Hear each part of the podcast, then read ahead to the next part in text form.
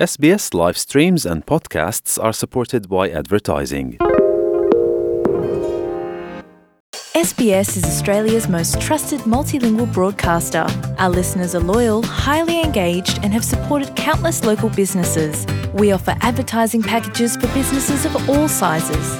Our experienced sales team will guide you through the process of owning a great campaign. Bring your own ad or have our production team make you something in one of our 68 languages. Start the conversation with your new audience today. Email sales at sbs.com.au.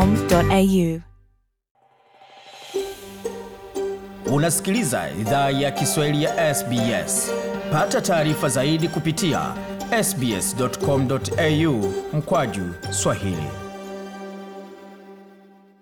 Karibuni tena katika makala ya idhaa ya Kiswahili ya SBS. Uko na migode migerano, tukuletea makala haya kutoka studio zetu za SBS na mtandaoni, anwani ambayo ni sbs.com.au mkwaju swahili. Kama kawaida, zapata makala pia kwenye ukurasa wetu wa Facebook, anwani ambayo ni facebook.com mkwaju SBS Swahili. Kwa sasa tutazame yanayoendelea nchini kwa suala zima la vita dhidi ya janga la COVID-19 na hatua ambazo mamlaka wanachukua kuendelea kuhakikisha kwamba jamii inaendelea kuwa salama wakati huu wa milipuko mbalimbali. Mji wa kanda wa Cowra jimboni New South Wales uliingia katika amri ya kufungiwa ndani kuanzia saa kumi na moja jioni Jumatatu katika jibu kwa ongezeko la idadi ya visa vya COVID-19. Wakati huo huo, jimboni Victoria kumekuwa ongezeko ya idadi ya maambukizi na kwa sasa jimbo hilo limerekodi kesi mpya 567. Mji wa Cora ambao uko katika eneo la kati magharibi ya jimbo la New South Wales umeingia katika amri ya kufungiwa ndani baada ya mvulana wa shule ya msingi kupatwa na COVID-19. Afisa mkuu wa afya Kerry Chant amesema amri ya kufungiwa ndani katika mji huo wenye takriban wakaaji elfu kumi itadumu kwa muda wa wiki moja. Amri ya kufungiwa ndani ya mji wa Kara ilijiri katika siku ambayo jimbo la New South Wales iliripoti kesi mpya 935 za maambukizi ya COVID-19 ndani ya jamii pamoja na vifo vinne. Kiongozi wa jimbo hilo Gladys Berejiklian alisema kwamba hata kama idadi ya kesi zinapungua, idadi ya watu ndani ya vyumba vya hali mahututi pamoja na idadi ya vifo. Kuna uwezekano idadi hizo zitaongezeka. Kwa sababu tumekuwa na idadi ya kesi katika wiki chache zilizopita. Kwa kawaida watu huugua katika wiki ya pili ya ugonjwa, na wakati mwingine huendelea kuugua kwa muda mrefu. Ndio sababu tunastahili endelea kujiandaa kwa mwezi wa Oktoba kuwa mwezi mbaya zaidi kwa idadi ya watu watakaofariki na idadi ya watu wanaohitaji huduma ndani ya vyumba vya hali mahututi. Hatustahili sahau hilo, bila kujali chochote kinachoendelea kwa upande wa viwango vya chanjo au kitu kingine, alisema kiongozi wa jimbo la New South Wales Bi Gladys Berejiklian. Taarifa hiyo imejiri wakati vizuizi vinaregezwa katika vitongoji kumi na mbili vya halmashauri za jiji vyenye wasiwasi mjini Sydney na serikali ya jimbo hilo ikiinua masharti magumu yanayohusiana na mzunguko wa watu. Wakaji katika vitongoji hivyo kwa sasa wanafuata masharti sawia na sehemu zingine za Sydney. Watu wazima ambao wamepata chanjo kamili wakiwa na uwezo wa kufanyia mazoezi katika sehemu za nje bila vizuizi vya muda, ambao wanaweza fanya mazoezi hayo na wanaweza jumuika katika vikundi vya watu watano katika sehemu za nje kwa mazoezi. Watoto wenye chini ya miaka kumi na mbili hawajumuishwi katika vikomo vya mikusanyiko hiyo ya watu. Kile ambacho kimesalia katika vitongoji husika ni masharti kwa wafanyakazi wanaoruhusiwa pamoja na masharti ya kuomba vibali vya usafiri. John Feka ni meya wa halmashauri ya jiji la Burwood. Amesema kuondolewa kwa vizuizi kumekaribishwa na ni afueni kwa wakaaji wengi wa eneo lake la Burwood. Nimezungumza na wakaaji asubuhi ya leo na nilitumia mfano wa bibi mmoja ya wiki jana ambaye alikuwa akililia kuwaona wajukuu wake, na leo nilipozungumza naye tena, anatoka. Anaandaa chakula katika bustani leo mchana pamoja na wajukuu wake na ana furaha sana. Kwa hiyo hii ni taarifa nzuri kwao, taarifa nzuri kwa wakaaji wetu ambao walitii na kutekeleza vizuizi vya COVID na walipata chanjo hizo kwa viwango vya juu ili tuweze pata afueni hii, Bwana Feka alisema. Tukivuka mpaka sasa, tuelekee katika jimbo jirani la Victoria ambako jimbo hilo limerekodi idadi kubwa zaidi ya kesi za COVID-19 katika mlipuko wa sasa pamoja na kifo kimoja, wakati vikundi vya biashara vimesema kwamba mchakato wa kuondoa jimbo hilo katika amri ya kutoka nje ni kizuizi. Mchakato huo umetoa taarifa kwa mageuzi madogo kwa vizuizi vya Melbourne, wakati asilimia 80 ya watu wa Victoria wenye zaidi ya miaka 16 watakapopokea dozi moja ya chanjo. Mchakato huo pia umebadili mzunguko wa kilomita kumi kwa sehemu ambako wakaaji wanaruhusiwa kutembea, na kwa sasa wanaruhusiwa kutembea kwa umbali wa mzunguko wa kilomita 15.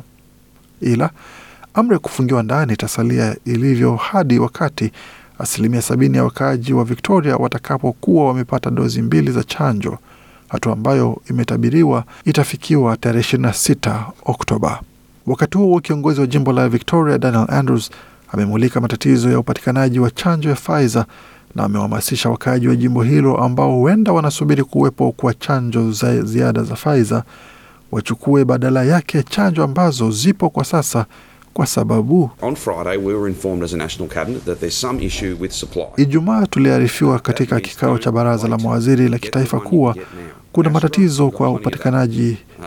Hiyo ina maana kwamba usisubiri kuchukua unayoweza pata kwa sasa. Tuna AstraZeneca nyingi. Kuna hata baadhi ya miadi ya chanjo ya Pfizer ambayo bado haijaombwa, ila kuna chanjo ya Moderna inayokuja baadaye wiki hii. Chukua unayoweza kupata, kwa sababu tafadhali usiwe na fikra kuwa nitasubiri wiki moja au wiki mbili au mwezi, kwa sababu nani anayejua kitakachojiri, alionya kiongozi wa jimbo la Victoria Bwana Daniel Andrews. Anthony Tasone ni rais wa chama cha maduka ya madawa ya Victoria, naye amewahamasisha wakaaji wa Victoria wazungumze na majipii wao au duka linalouza dawa kuhusu taarifa ya chanjo. Huyu hapa na maelezo zaidi. So from this week, there will be 440 pharmacies Kuanzia wiki hii kutakuwa idadi ya maduka 440 yanayouza madawa yatakayopokea chanjo ya Moderna na maduka ya madawa mengine 281 jimboni Victoria. Pia wiki ijayo kutakuwa idadi ya maduka ya madawa 1800 kitaifa wiki hii yatakayopokea chanjo ya Moderna na maduka ya madawa mengine 1800 yatakayojumuisha wiki ijayo. Hii ni taarifa nzuri kwa wagonjwa na ni chaguzi lingine kwa jamii yetu. Katika sehemu nyingine ya nchi, wilaya ya ACT ilirekodi kesi mpya saba za maambukizi ya COVID-19. Kesi zote za Jumatatu zina uhusiano, ila kesi nne zilikuwa ndani ya jamii kwa muda ambapo zilikuwa katika hali ambukizi. Andrew Barr ndiye kiongozi wa wilaya ya ACT amesema ana radhi na idadi hiyo, ila ameonya kuwa ni mapema sana kusema kama ni mwenendo, akimulika maambukizi 30 yaliyoripotiwa Ijumaa.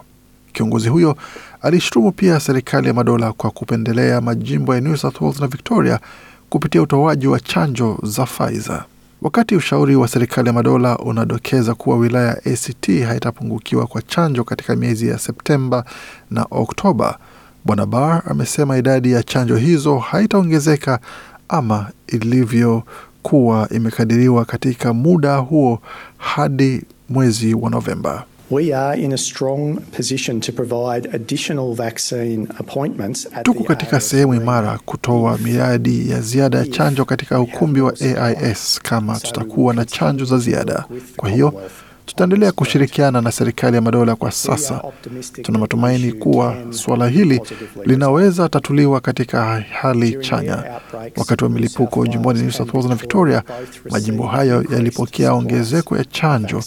Ni mtazamo wetu kuwa ACT haistahili hudumiwa tofauti na majimbo mengine.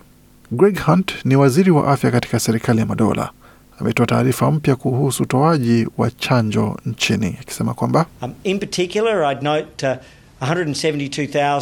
naweza sema idadi ya chanjo laki moja elfu sabini na mbili za jana zimefikisha chanjo ambazo zimetolewa kuwa milioni 24 nukta nane na muhimu zaidi, tuna asilimia 72.1 ya dozi ya kwanza ya chanjo na asilimia 47 ya dozi mbili za chanjo zote kote nchini.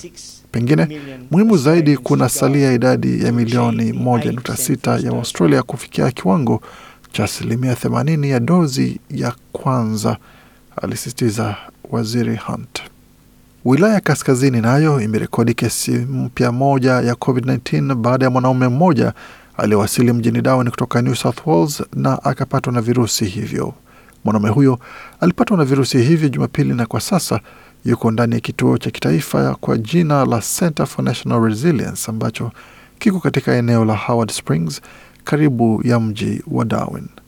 Ufuatiliaji wa watu waliokutana na mwanaume huyo unaendelea na kufikia sasa idadi ya watu 24 wametambuliwa.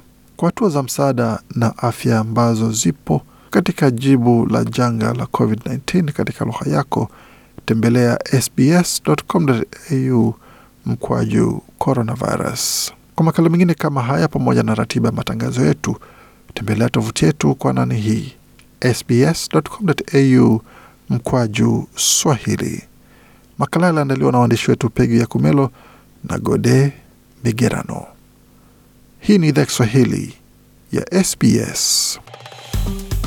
Penda, shiriki, toa maoni, fuatilia idhaa ya Kiswahili ya SBS kwenye Facebook.